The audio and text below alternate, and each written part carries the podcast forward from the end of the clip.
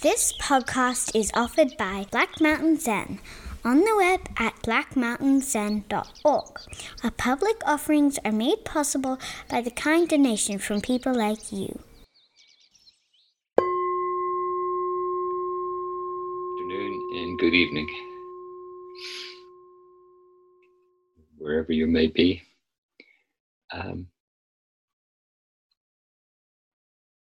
so, we, as usual, we'll, we'll, we'll sit and then we will discuss the uh, what it was like to practice with that para, paramita, the paramita kashanti, patience. Um, I often think that, um, you know, thinking of the Four Noble Truths, the first noble truth being the, the, truth of dukkha, the, this uh, usually translated as suffering, suffering. Uh, maybe we can say an existential discomfort that sometimes uh, becomes intense, and other times it is just a kind of a background unsettledness. Um, in how Kshanti, patience, uh, addresses that. In, in how easily it is for us to let that discomfort become discontent, agitation, annoyance, anger, and then our own psychological makeup will respond to that in, in the patterns that it has developed over our the years of our life. Uh, and how wonderful it is and how significant it is to unpack that to learn from it, to learn how to be skillful and compassionate with it. Um, so we'll start by sitting. And if you can think about, or not think about, maybe uh, sit with the disposition of patience.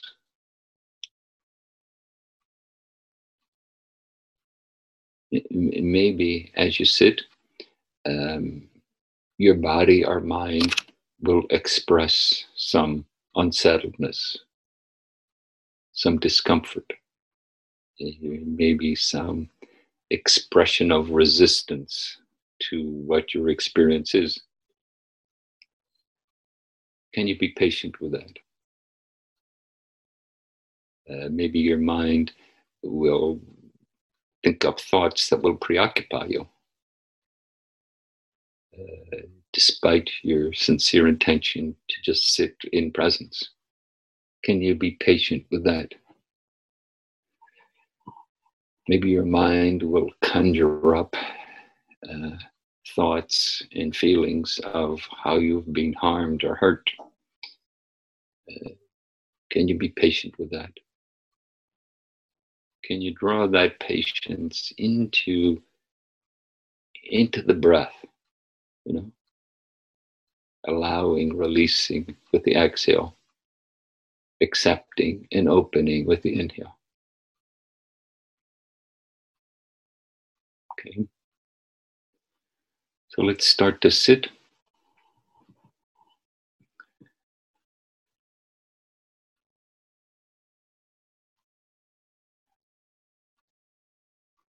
And, and as you sit, as you start to sit,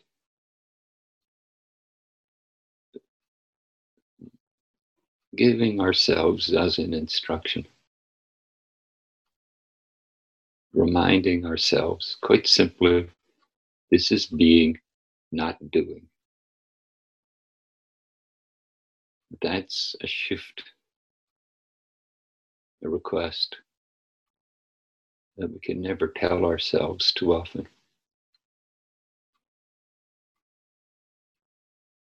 And the active expression of that is noticing what's already happening.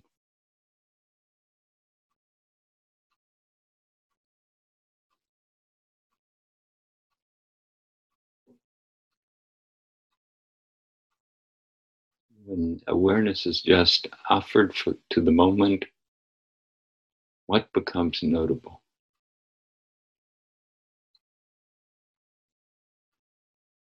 Is it a sound? Is it an emotion? Is it sensations in the body?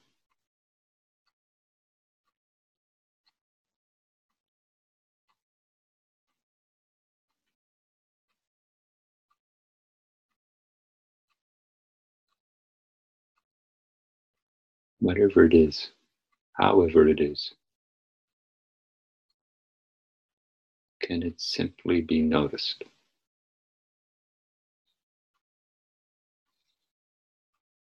Notice so deeply that it's felt,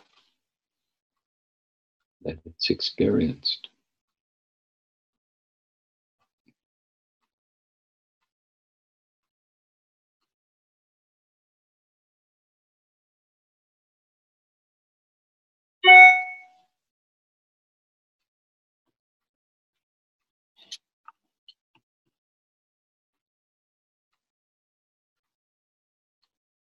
Mm-hmm. Bringing awareness to the body. Noticing the sensations that are put together and called body.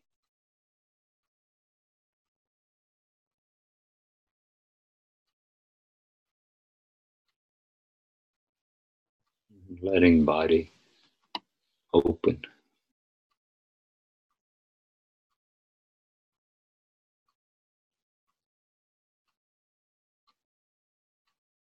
Not of doing, but in allowing.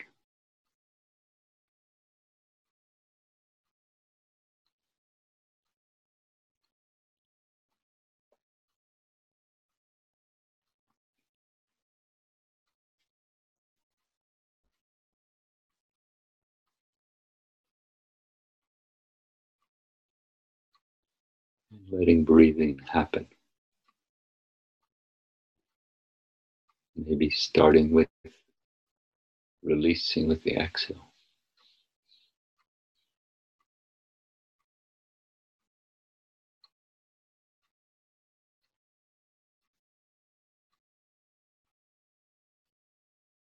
Like a deep sigh.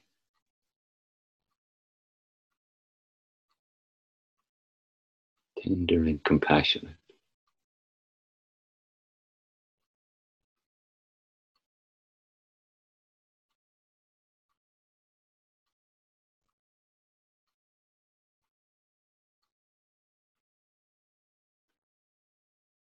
Opening to the inhale.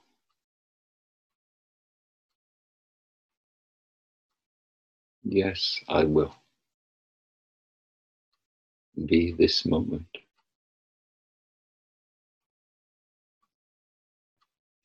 This experience. This life.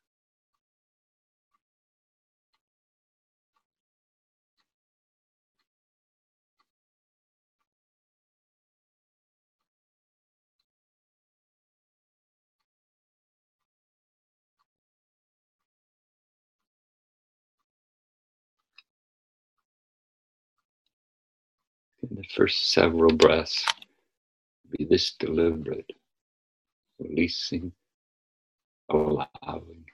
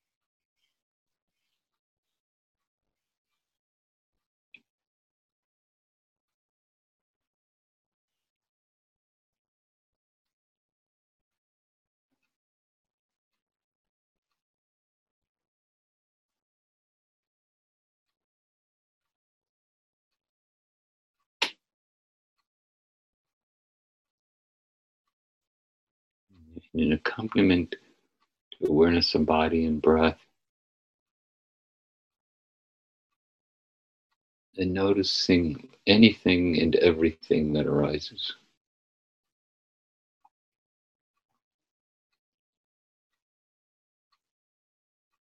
So be it.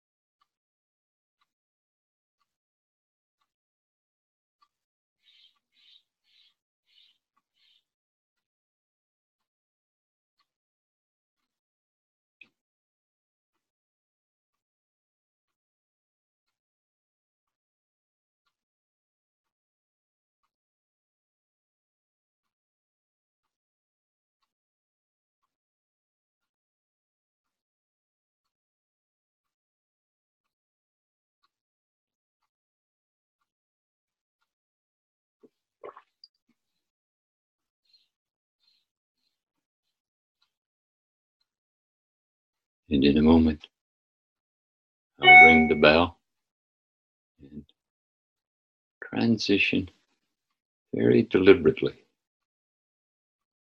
noticing as carefully as you can what it is to transition, how it affects your state of mind, your mental activity, the connection to the body of the breath, or anything else that's notable.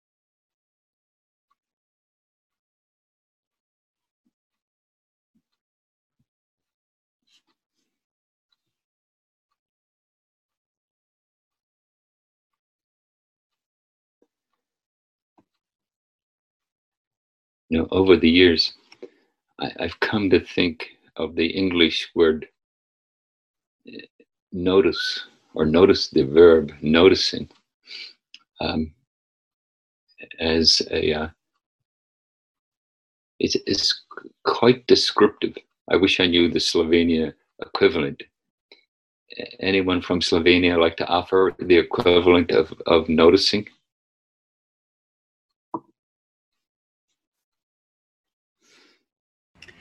I think everybody's muted. So. Oh, maybe that's the equivalent.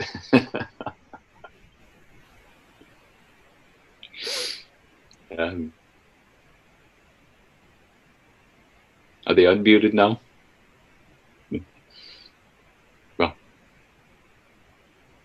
maybe I'll continue and you can uh, consider it.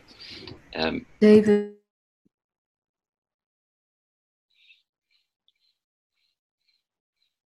I, I David. Now G, you're yeah. David G said opaziti.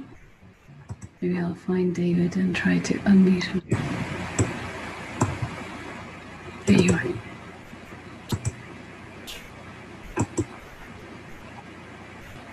Oh, Bulgarian. Thank you, Maria. Opaziti. That it? Opaziti. Um, Opazovati, opaziti. Sorry, could you say it again? Opaziti. Opaziti. Um, thank you. And, and, and the finder of Soto Zen in Japan, he said, this key ingredient is what the Buddhas taught, all the Zen ancestors taught. Um, it, carries the heart of the Zen way.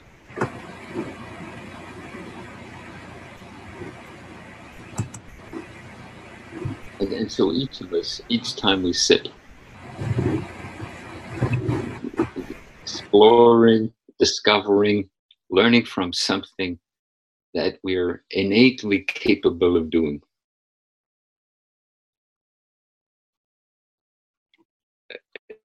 And then in the process, seeing all the other things we do that contradict that, that complement that, that carry us away, uh, that perplex us, agitate us, delight us, inspire us, enthuse us, you know. Uh, the, the whole panorama of becoming alive.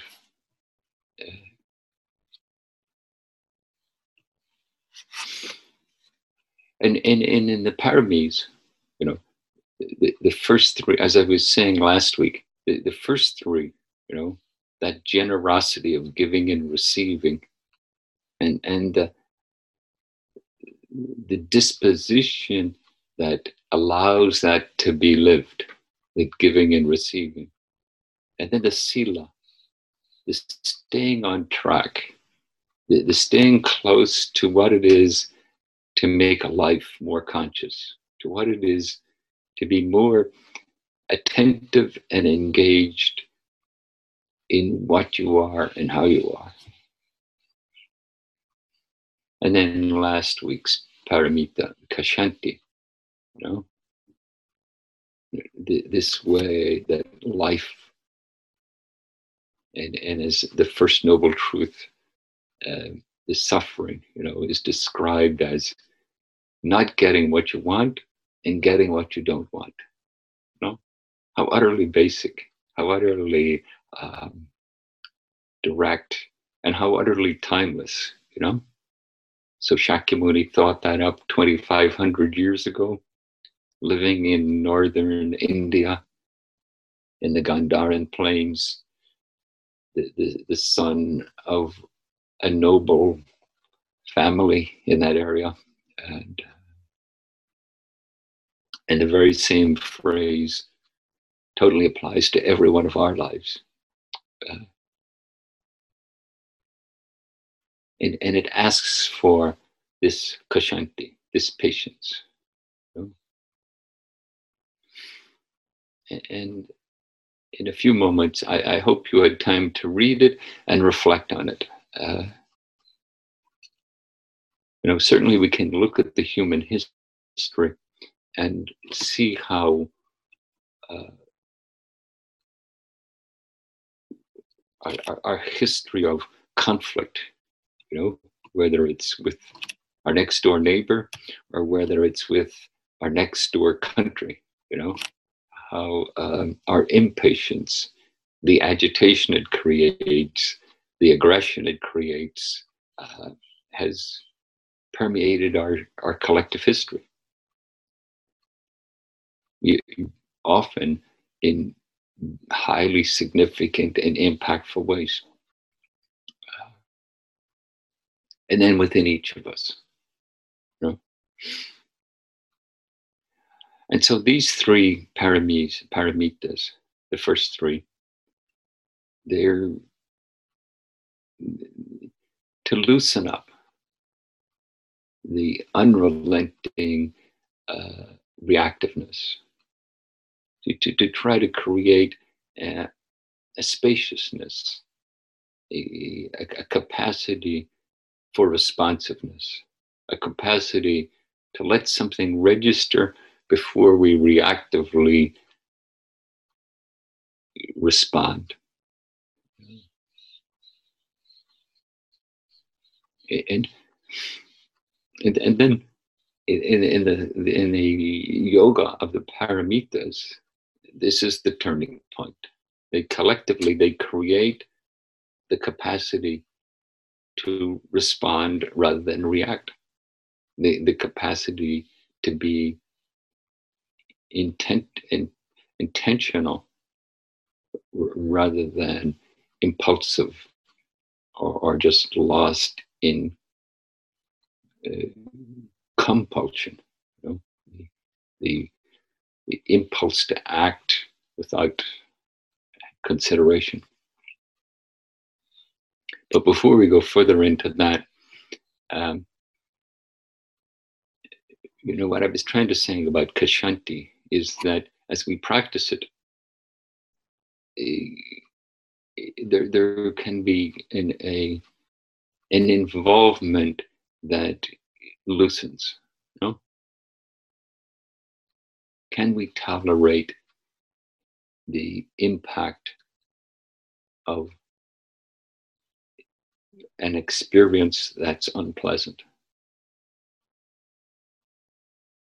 and then without either running away from it or becoming aggressive around it, um, can we stay with it? And can we stay with it and start to learn from it. In, our learning from it, can we, um, whether we agree with it or not, whether we think it was appropriate or not, can we begin to see it for what it is rather than just be lost in what it stirred up for us? Very basic human request.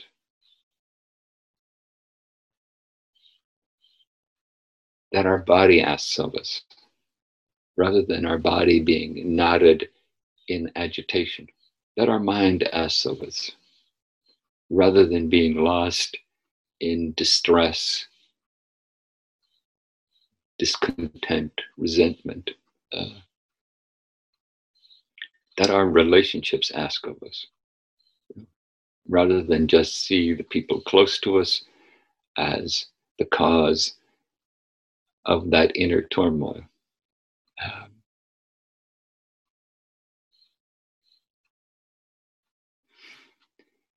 and, and then the reflections I offered, and I hope, you know, not to say that what came to my mind and what I wrote down is the way, you know, may, maybe in reading them, you thought, hmm, if I turn it this way, if I ref- rephrase it this way, or if I give it a different emphasis, it works better. By all means. How can one human being know the teaching that applies to everyone? Or is there even a teaching that applies to everyone? Um, so I don't know whether we should discuss it as a large group or, uh, you know, so obviously I hope it's obvious. You could tell, to my mind, this is a very significant paramita. And um, maybe we could do this. Maybe we could have a show of hands. And how you how you put up your hand is you click on participants, and when you click on it, on the bottom on, a, on an apple. On the bottom the screen pops up. On the bottom right hand corner it says raise hand. Uh, and so let's let's vote. Uh, either we see, so if you would like to break out into small groups we'll break out into groups of seven or eight. Um, so if you'd like to do that click on participants at the bottom of your screen and click on raise your hand if you'd like to break out. And if you rather just stay in one large group, then you, you don't need to click on it. So, so if you could do that now, and we'll see um, what the majority of us would like to do. I wonder, does everybody know how to do it? Only 12 people have raised their 13.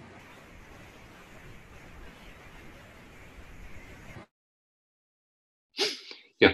Well, what, Jean, why don't you unmute everyone? And then if what I said I'm going didn't apply to your. Okay. Okay.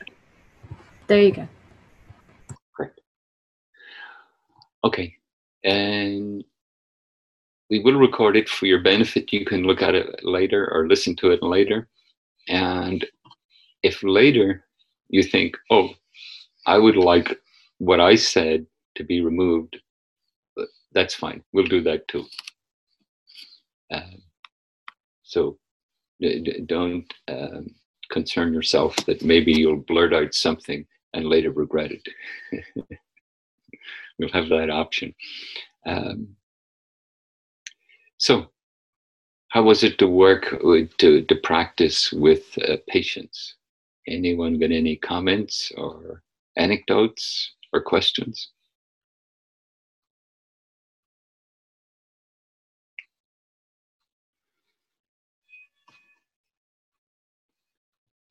Please, Catherine, go ahead.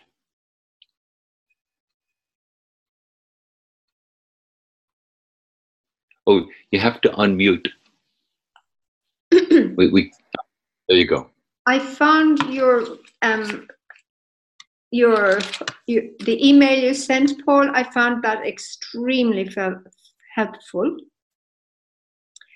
and it brought me through a whole process of reflecting. Um, I have five sisters, and I'm very annoyed with one sister at the moment and um, just her behavior and her, somehow i feel very controlled by her.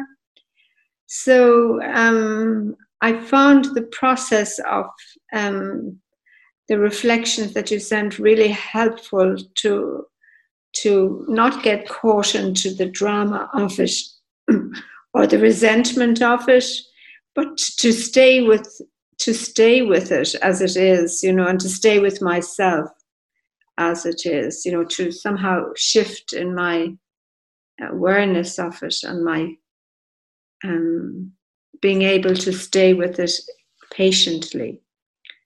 Um, mm.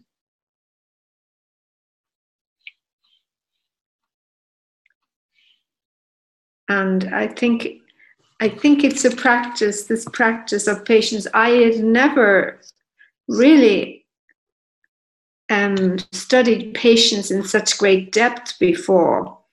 And I think it's really, really comes into very uh, huge aspects of my life as I reflect on it. And um, there is a, in our culture um, a huge impatience. Um, and just to be aware of of that and to be aware of my own impatience with life and with myself, with another person. It's it's it's very profound. Thank you. You're welcome. Thanks for your comments.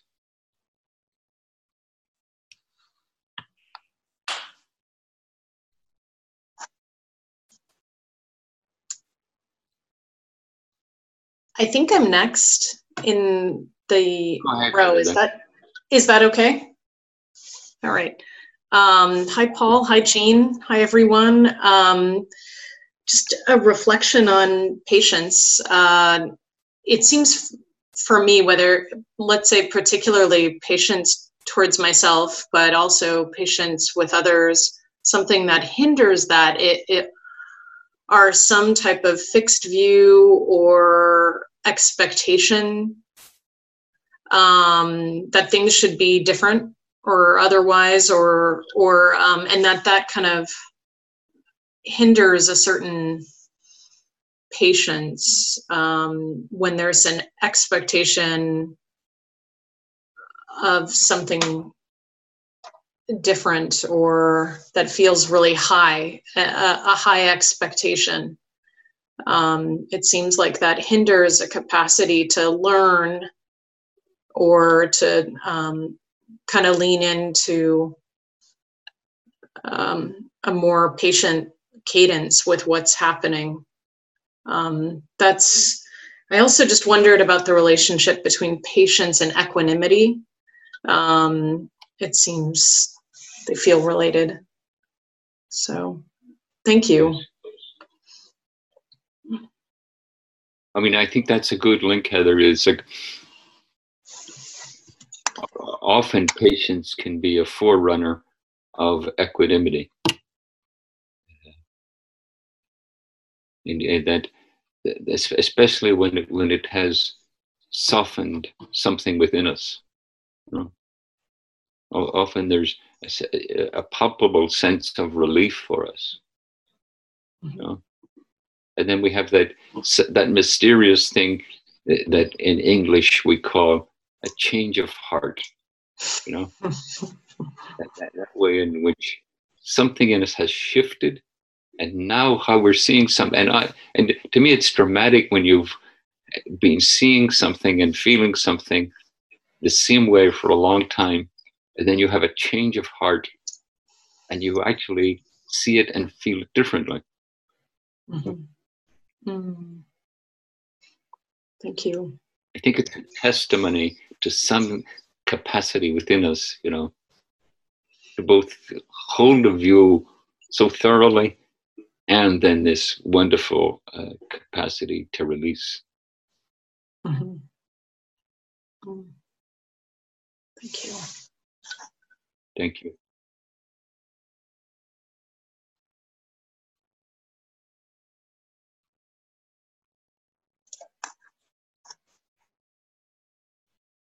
Paul, can you see the hands that are raised? Can I? No, I can't. I mean, how? Um, I think just the host. Katrina, Alan, and Eddie. Could you call on them, Jean? Because I know I, I wasn't aware of that. Okay. So, uh, Katrina, would you unmute yourself? Can you hear me? Um, yes.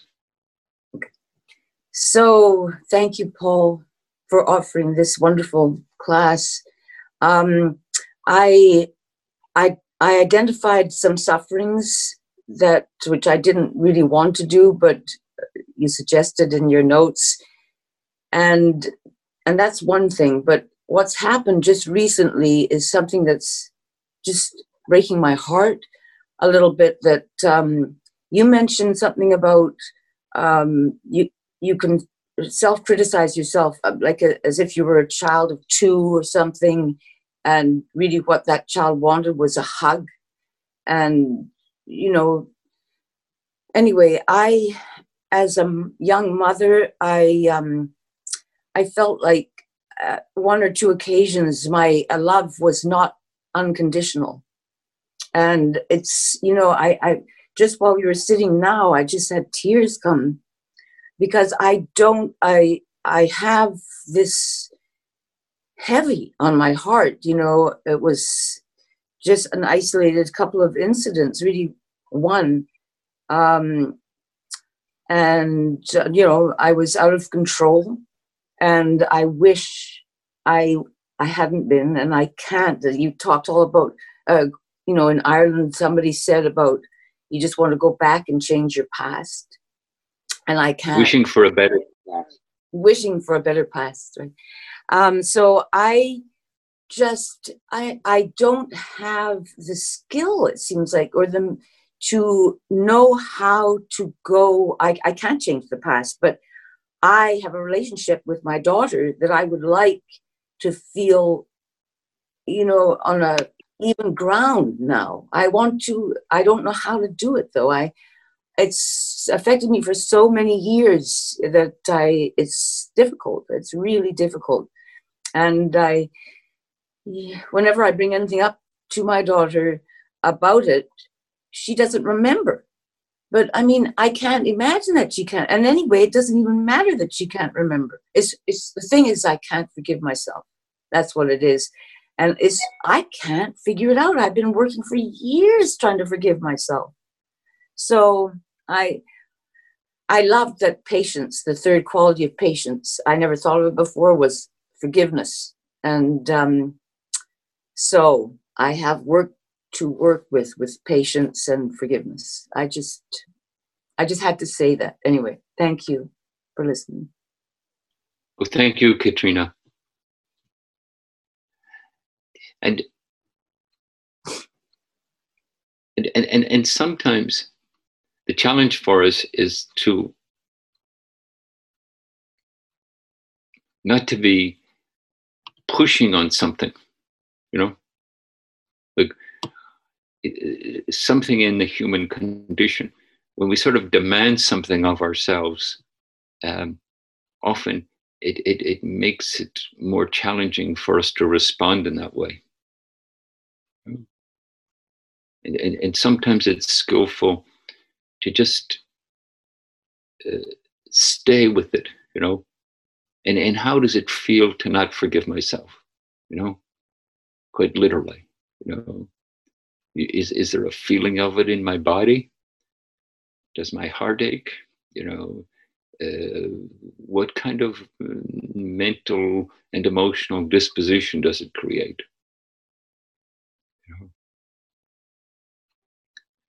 Course, we would like to rush to the finish. We'd like to rush to the desired outcome. Uh, but, but sometimes the wisdom is step by step. You know? Making the contact, staying in relationship, let, listening to that, what's being contacted, and how it is. And, and let it work at its own pace. Um, and, and, and often we may be thinking, oh, well, here's the outcome I want, and discover a different kind of outcome arises and actually is very helpful.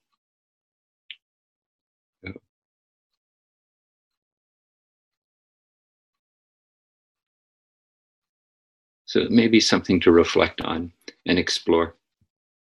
But thank you for your your heartfelt honesty and disclosure.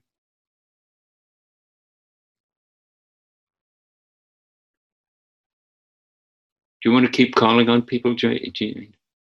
Sure. Uh, Maria, would you unmute yourself?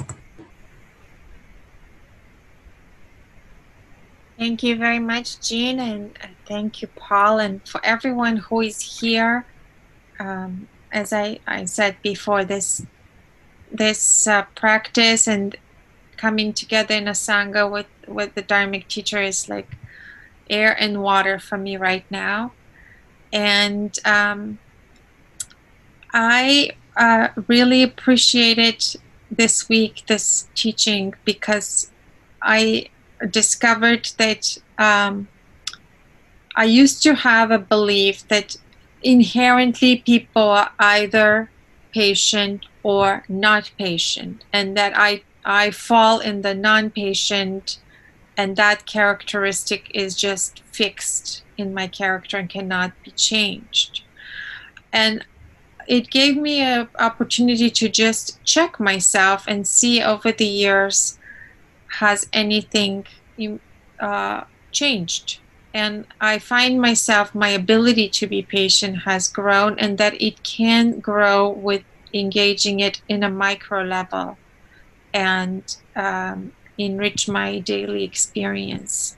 And when I say micro level, I really mean micro level, like the s- small slowing down between uh, two steps of two places on my workstation or between my stove and my sink with the dishes um, or in conversation a text conversation with my brother where i'm also being challenged to not immediately have a mental response that's fixed or you know a thumb response that's uh, uh, reactive. And one of the places i discovered uh, that i can focus and improve is in my spiritual practice. In zazen when i come I find that I come with a certain expectation, and my precondition is to come because I want to get something out of it.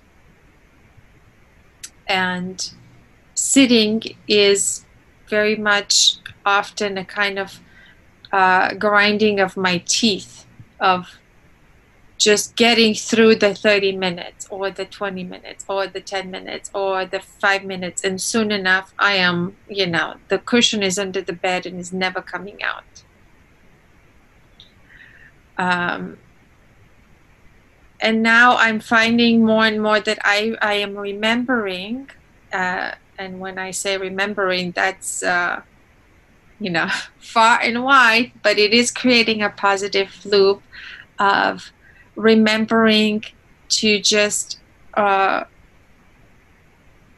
be available for my body sensations, be available for whatever is happening with my mind, be available for the world, be available for whatever wants to happen.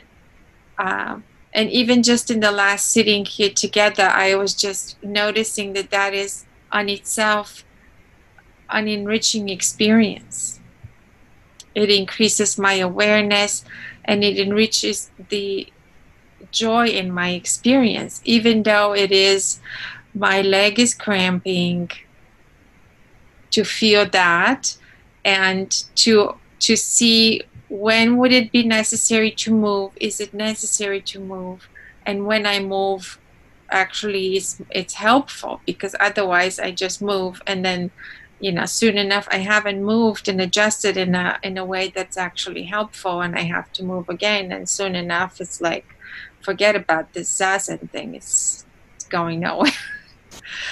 Um, so um, i also found the same the same disposition that is really helpful for me in another spiritual practice that I have that has to do also with breath, an intensive breath work.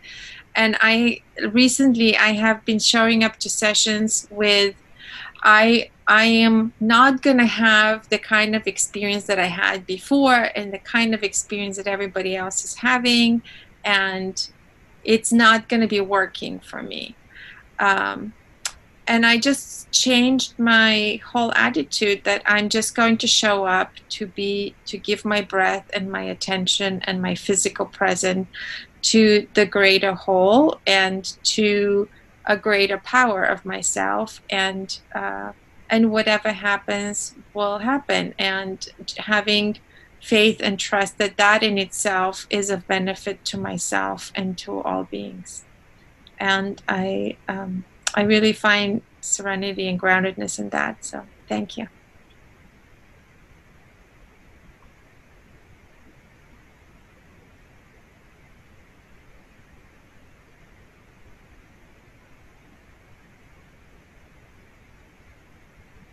Paul, you're on mute.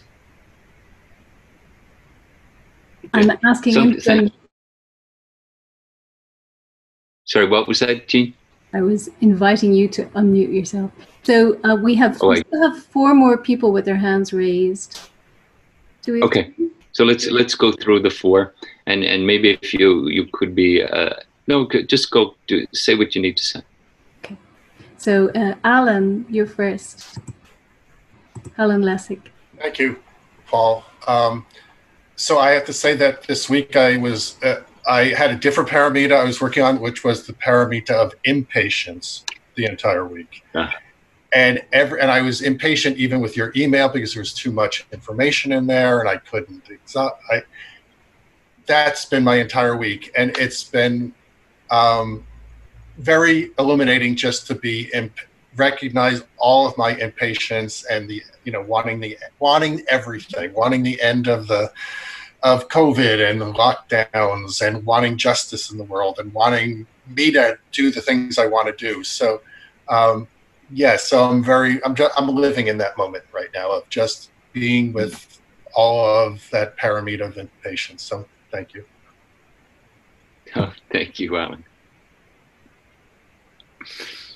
I love the way you put it as a paramita. That's uh, a, a nice reframing uh, I hope it helps. Eddie, would you go next? Yeah, that's right.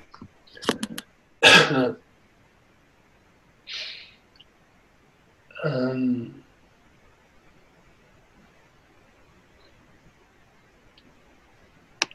I was I was struck. Uh, this maybe relates to I think it was Heather, uh, this relationship between equanimity and um, patience. But I guess something in how I feel as a word, patience just offers a slightly different framing to something like acceptance or allowance or. And it's like, I, I feel like it's So that slightly different framing this week and, and just kind of having that um,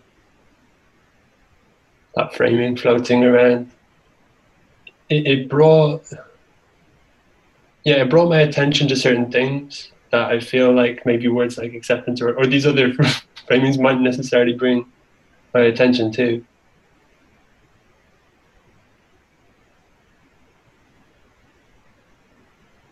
Something of this particular way that I can resist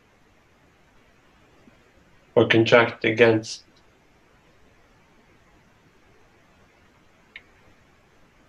My experience, what's happening in my life, and yeah, I'm really just appreciating the opportunity to be thrown, something like thrown into an awareness that the as much as I like it to at times, the world is not operating on my agenda. Like it's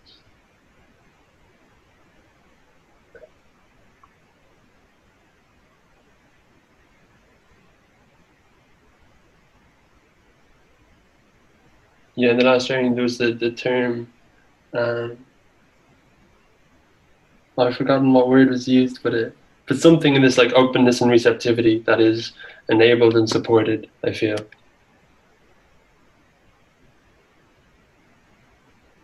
guess ultimately just in accepting what is. Um, but that, that there's a way that patience as a frame kind of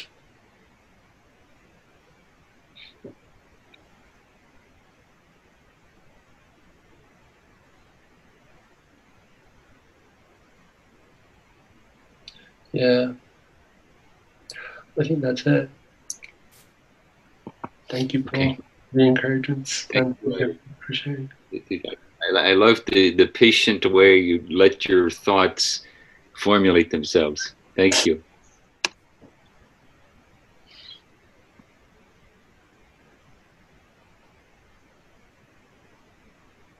Gary, I've unmuted you.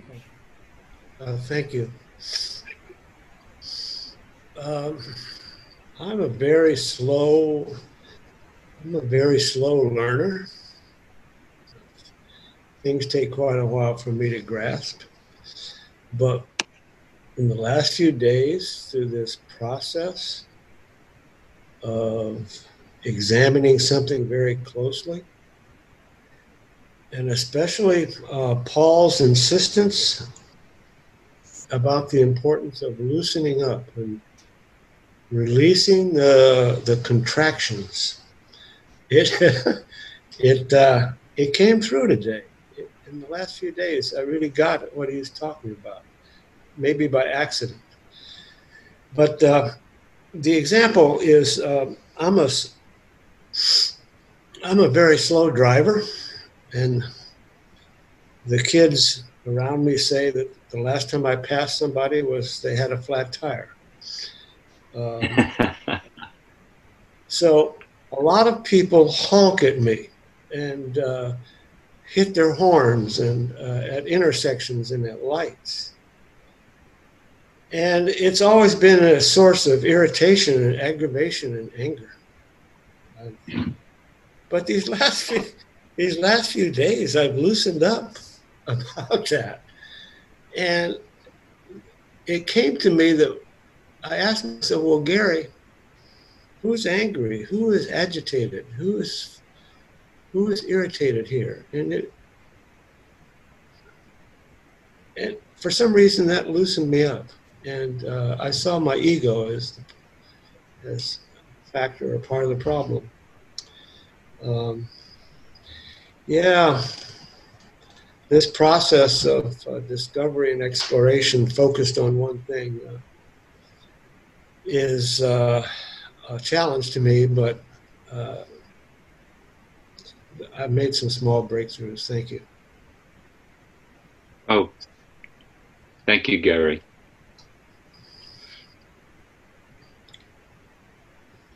Okay. So, Glenda, would you like to speak? Hello, Paul and Jean, um, and everybody. I'd like to um, thank you all for inviting me to this group today. I listened to the classes, uh, the recordings, because normally I'm working at this time of the day, but I had today off. So just thank you, everybody, for um, allowing me to join you.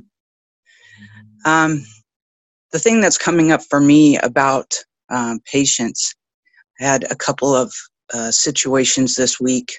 Um, a situation at work where um, during this pandemic, new processes are arising and how we handle certain kinds of things.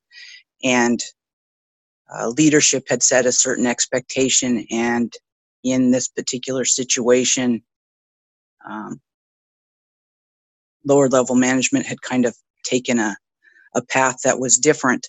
And I was concerned about that and, and um, in conversation with my coworker who was handling the situation. And it was interesting to me that in the past, I would have become very impatient um, because I was concerned about the outcome, kind of the expectation that Heather had been talking about. And this time I was able to be more relaxed and just talk through the scenario and and work it out. And that was in some ways kind of surprising to me. Um, and then the other situation was over the weekend, I was part of Paul's workshop on Path to Wholeness. And the whole weekend, I was, um, well, basically fighting with my technology. it was not, not working for me uh, to the extent that I ended up having to take my computer into um, the shop and have the technician look at it. And I just felt so incompetent and and such an idiot. And it was so wonderful when I took it in because he was able to say, Well, that's okay. Don't worry about it. We have lots of this happening now. Lots of people are having to encounter technology that they didn't have to deal with before and it's new to them and and frightening and and they're having to learn and in those um, experiences what's coming up for me is just so much gratitude and what a gift it is um, when we can be patient, when I can be patient with others, and when I can be patient with myself, and gratitude for those um, individuals in the past um, who have been patient with me um, and are able to allow me to experience what that gift is like uh, in my body. So, thank you. Oh, thank you, Glenda. Yeah. Funny when you said that thing about technology, and I think probably almost all of us have had that experience. You know, where we can't figure something out, and, and we sort of take it personally. Like, how, how, how could I be so dense? Yeah. Thank you. So, uh, what I, I'd, I'd like. There's one more person. Oh, okay. Sorry. Okay. Robert, you put your hand up. Do you like to speak? Good evening. Thank you. If I can come to um, the to translate patience into Slovenian, in Slovenian language, mm. this would link. It would link. Uh, to go along with suffering. Potrpiti. Can, can you see me, Paul?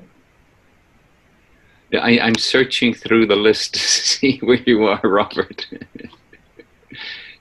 Everybody else popped up on the on the on the main screen, and uh, yes. But but please, oh, now I see you, Robert. Yes. I was noticing you were looking at things. Yes.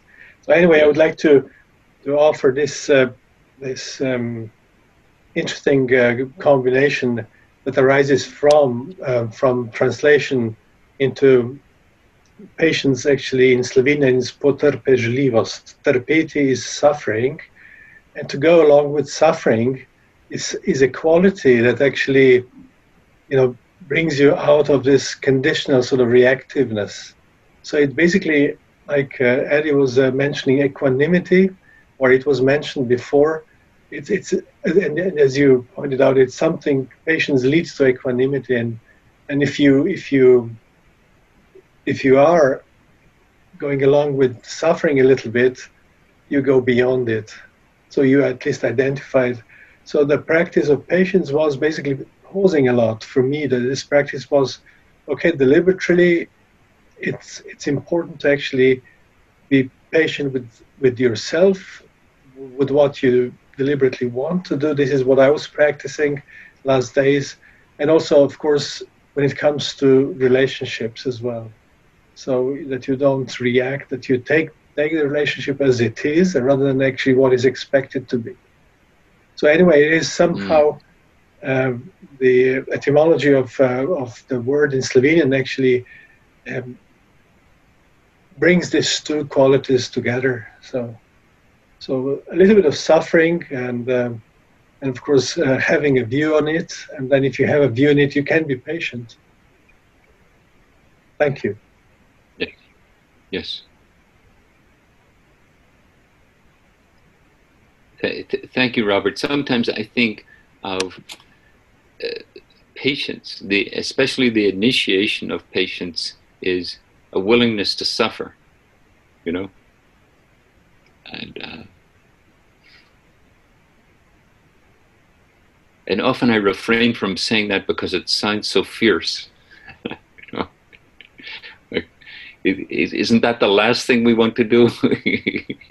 Isn't that why we're practicing so we can not suffer? then we turn around and say, well, it's it's uh, turning towards suffering and being willing to suffer. Uh, may, maybe a softer way is to say it rather than a kind of reactive no to the experience, to um, to turn towards a yes. Yes, this is what's happening. This is what's being experienced. Yeah. So I, would like to talk a little bit, and thank you everyone for your words. I'd like to talk a little bit about the, the next paramita, uh, virya, in, in, Pali and Sanskrit, and uh, it, it it covers, um, to my to my understanding, uh, is is that um, the, the core meaning w- would be closest to the the word energy. Uh, but th- that energy has a kind of a continuum to it.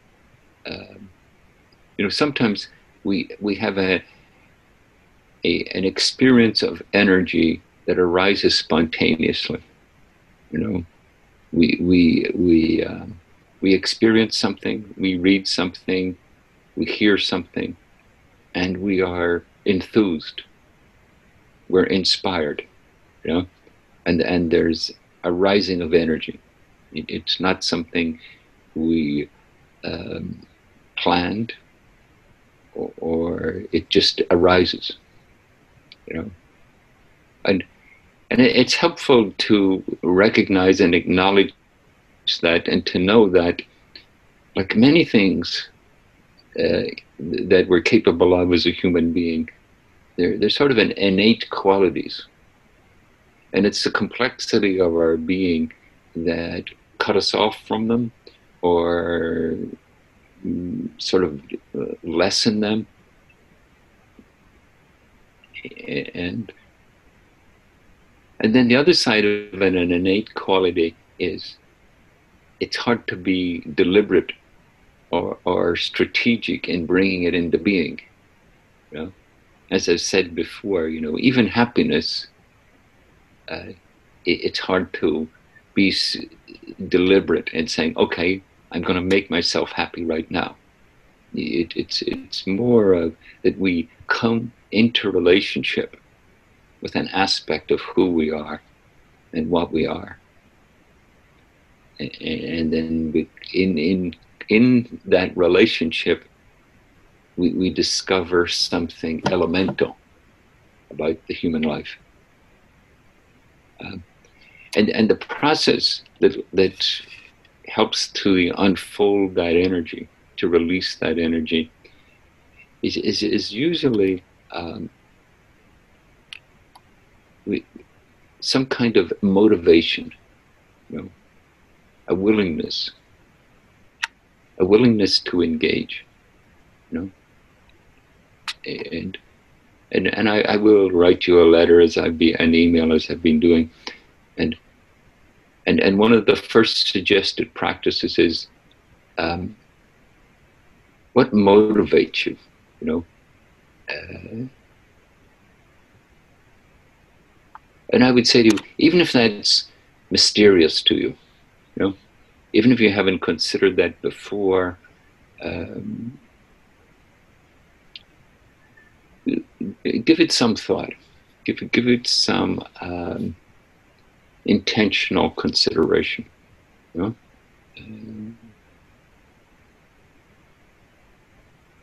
like maybe a more mysterious uh, is version of the same thing is what inspires you. you know? uh, with this aspect of our practice that draws us into relationship.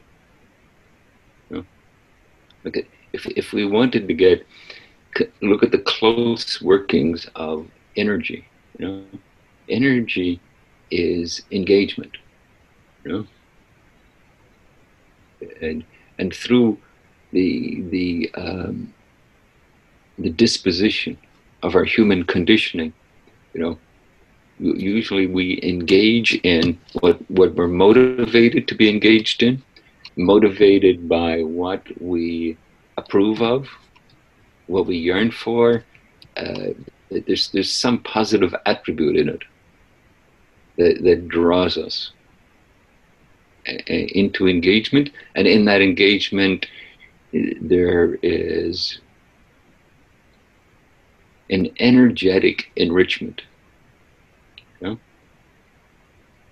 But actually, if we look a little bit more closely, we can see there's all sorts of engagement that happen in, in our conditioning. Like anger can be energizing. You know? Uh, but it also has these other attributes, you know. Usually it has a fixed view. Usually it has an agitation or an aggression, you know. Um, and in some ways we could say all intense emotions, part of the character of them is this energy, you know. Um, and then how we direct our attention, how we direct our engagement, has a component of it that's energetic. You know? Like uh, uh, just reflect on the difference between doing a task you really enjoy. Maybe you, you look forward to doing it. You know? Uh, and then doing a task that you dread, that, that you uh, you look f- you you anticipate doing it with, with some chagrin or, or, or dread, and, and how often the task that you enthuse about it feels like it gives you energy, and the task that you would reluctant or resistant to do, it, it demands energy from you. you know? So another thing to look at, and um, and of course, as as we become conscious of this process, it it it it, starts to feel and, and and starts to be experienced as less of just something being done to us, you know, oh, this is terrible. Oh, this is wonderful. We start to see, oh, part of the wonderfulness of this is what it sparks in me and how I give over to this activity. You know? Or part of the terribleness of this is what it sparks in me and how I give over to that resistance or hesitation or whatever it is, the negative quality that arises there. So there's engagement and and the you might call it effort of engagement. And then there's the perseverance with that effort. And sometimes as we persevere with the, the task, uh, the experience, something in us shifts, you know, like we, we give over to it our, our predetermined anticipation gives over to what we're doing. And sometimes we can find out, you know, oh, I dreaded doing that. Oh, but now that I'm into the middle of it, like I, I find that um,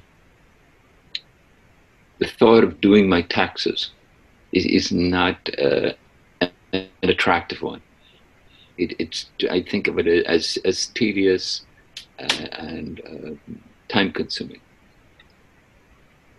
But then, when I get into doing my taxes, uh, it doesn't feel so bad. It's just another task. It's just another thing to pay attention to, another thing to collect all the necessary little pieces of paper, and then I just do it. Uh, the, giving over. You know? So the initial engagement, the perseverance, the giving over, and and then the experience of this interactiveness, you know, and then this, way in which so much of our life is either a dramatic version of this or just a barely noticed version, and everything in between. Like when when something experienced, you know, like say, many of us have, have come across experiences, sometimes accidentally. You know, I, I find many people, myself included, in nature will will come across a scene or in the middle of a hike or something that just um, causes them to pause and just open to what's happening. And there's a kind of energy release, you know. And often in that energy release, what's seen, what's smelled, you know, what's heard, has an enhancement to it. And then we do the same things relationally, you know, in interaction with someone else. You know, we, we can be intensely frustrated by an interaction. We, we can be utterly charmed and deeply grateful for an interaction. There, there's an energy to it either way. and you know, in in in in our practice, we say we'll give attention to this. You know? It's like intentionally bring an energetic relationship to this. You know, and, and, and, and part of our practice is, you know, okay, do this task and bring the energy of attention to it if you bring the energy of attention to tasting something, you know, like a, a, wonderful experiment to do is the first bite of food you're going to eat. Bring as much attention and engagement to it as you can. And discover how it comes alive uh, when it's energized, it's more vivid. The, the, the, its, its quality of being is more explicit. No? And then we can uh, we can note in our life, like when you feel drained of energy, you know, and, and, and sometimes it's physical, you know, especially if you've done a lot of physical exertion. But often it's not so physical, it's more that you're mentally, emotionally tired. You're mentally and emotionally drained. And then you can reflect hmm, how was that previous activity? What was happening? How was it being engaged? Know? Or maybe after you've done something that you find uh, pleasant, enjoyable, meaningful, and and reflecting. Oh, and after that, you know, there's a buoyancy. You know, there there's mental energy. There are, there's a kind of um, a sense of well-being. You know, something nourishing has happened. You know, so the, this is the character of energy. You know, and really we could say the yoga of meditation, the yoga of awareness, is coming into conscious relationship with this innate capacity of being, this energy of being.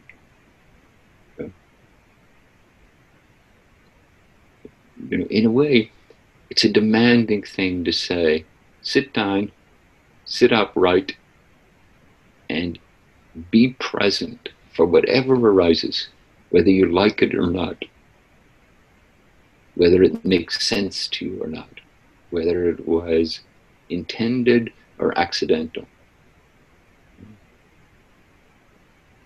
And, and what we discover as meditators is that anything and everything, when it's given attention, when it's given energy, its aliveness brings forth a quality of being.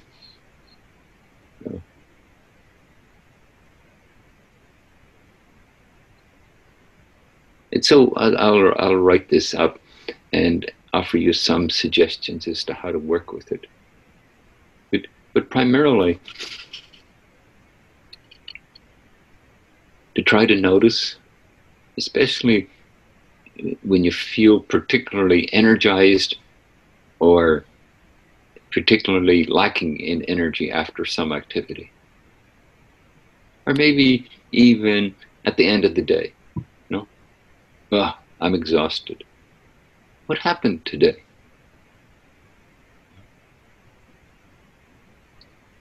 Um, or if at the other side, at the end of the day, you think, that was great. That was a great day. That was a great meeting. It was lovely having dinner with that person. Uh, oh, that was a horrible interaction. Uh, how is it related to? What was what was the texture, the the character of how it was related to that made it one or the other. Yeah. So from the foundation uh, offered by the first three paramitas, now we start to explore what is it to engage what's happening in an intentional way. So,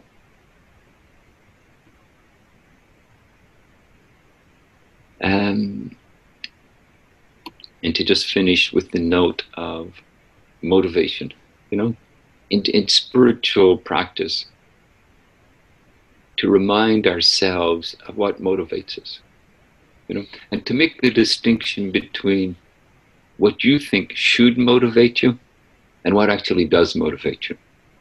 you know? Oh, I should be motivated by this. Well, maybe you should, maybe you shouldn't, but then does it actually motivate you? No? And then this the, the other aspect of you might start meditating some morning or evening and not be so motivated. But as you persevere and give over to it, you might find an accumulating uh, energy. So that too. So intentional exploration of the energy of our being. It's always there. Usually, it, it's uh, it's drawn into pleasant and unpleasant usually it accumulates around how we judge or assess the experience of the moment, whether we like it or not, um, how significant or important it is. And then this elemental component of it, that every interaction has energy. Okay. So thank you. And I hope you enjoy. I hope you're energized by practicing with this paramita. Okay. Take care. Thank you.